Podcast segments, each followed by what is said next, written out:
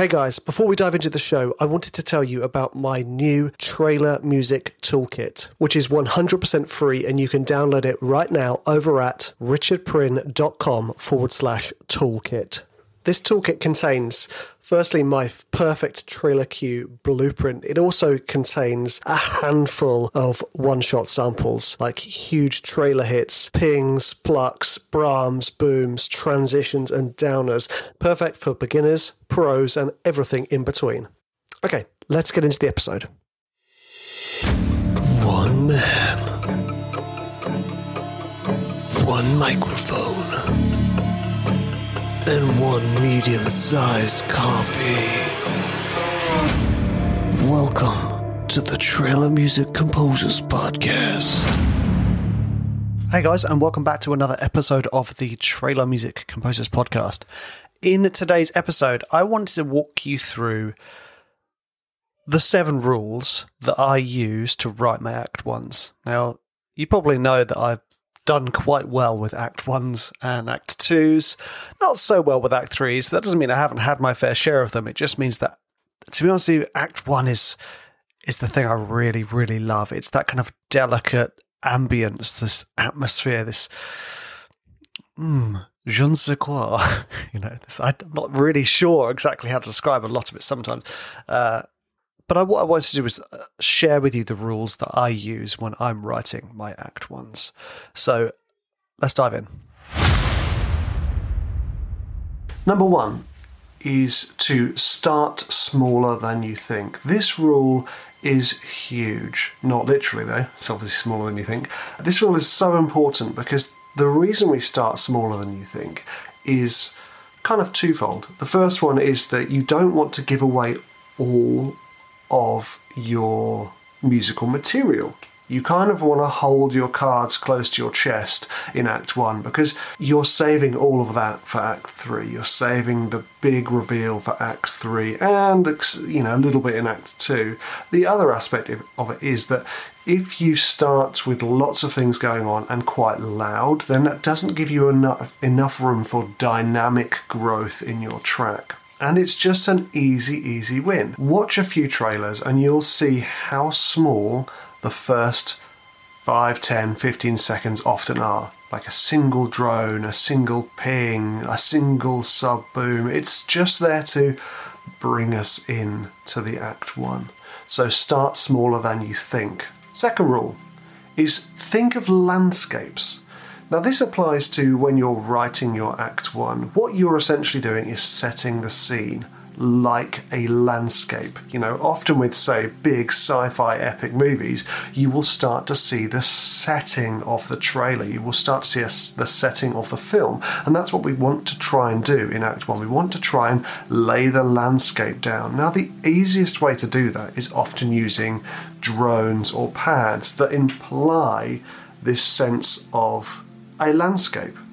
It doesn't, it, you know, it, we don't want anything that sounds too close. We want them to sound kind of distant, drenched in reverb, with this kind of like wispy length to them. Now, the reason we give them length, the reason we make them long notes, is to imply this scale of the landscape, this large landscape. You know, when something is slow moving, it implies that it is bigger.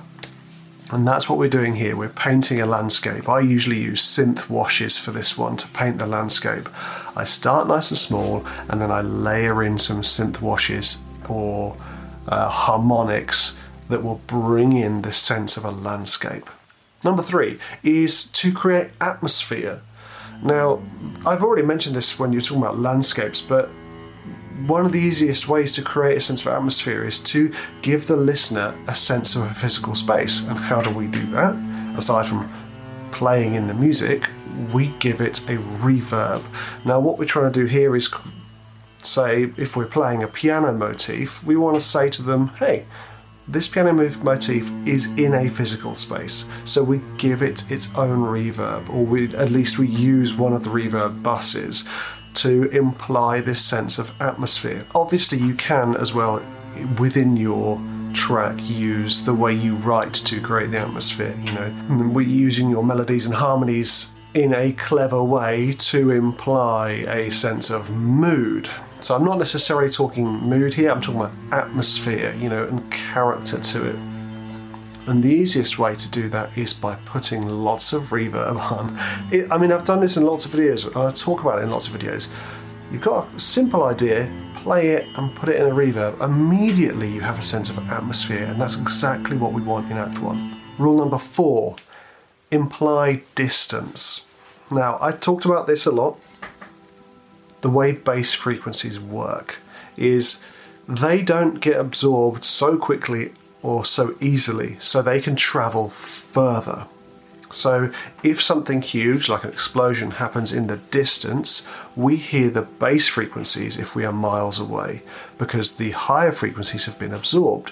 Now, what we do in trailer music to imply that some distant explosion has happened, we use sub booms or at least one shot impacts that don't have a lot of high frequency information.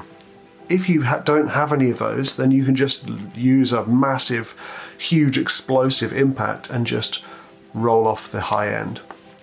You know, you could go really, really hardcore with it. You, you could roll it off down to sort of, so it's a low pass of 300, something like that. But you know, it's up to you and the context of your track. But what we do here is this kind of like sound implies that something is happening in the distance. It implies this in this landscape that we've set with this atmosphere, something big is happening. Rule number five grab their attention. Now, you'll hear this in countless trailers the ping noise. That is kind of like the chiming of the bell, the slap in the face. It doesn't it's not always a ping, but what that ping does is grab your attention. It's like, "Hey, wake up." And that's what we need to do in Act 1. We can't just sort of sit in this sort of wispy, atmospheric world of sub booms and drones. We have to bring the listener into the trailer. And the quickest and easiest way to do that is with some kind of tonal sound. Uh, it could be a ping, it could be a distant bram, it could even be your signature sound. I do like using a signature sound in Act 1 it might not be the exact same signature sound, it might be filtered in some way, but I like using that because what we do there is twofold. The first one, and the really important one, is we give the track character because it has this signature sound. This sound is like its th- its fingerprint. The second thing we do is we grab their attention, which is rule number five: grab their attention. So once you've got your small start, your landscape, your atmosphere, your implied distance. Now you've grabbed their attention with a signature sound. The next thing you need to do is rule number six build the tension. I love building the tension in tracks uh, because it's incredibly easy with the tools that we have at disp- our disposal. The biggest one being risers. I absolutely love risers. You can layer them until the cows come home, and the more you layer, the more wonderful and tense it sounds. Obviously, this isn't going to always work in some genres of music. We can't have a ton of horror style risers on a kind of uplifting family adventure track hmm, that wouldn't quite work. A riser would work there, a white noise riser perhaps, or just a simple string riser. But the riser is one tool for building tension. The way we build tension, you could use harmony build, build tension, you could use melody, you could use textures or timbres or more complicated rhythms. But the idea is that you want to imply a sense of building, building up to the stop down before Act 2 which is when the main character is thrown into the new world or thrown into a problem. We are building up to that point.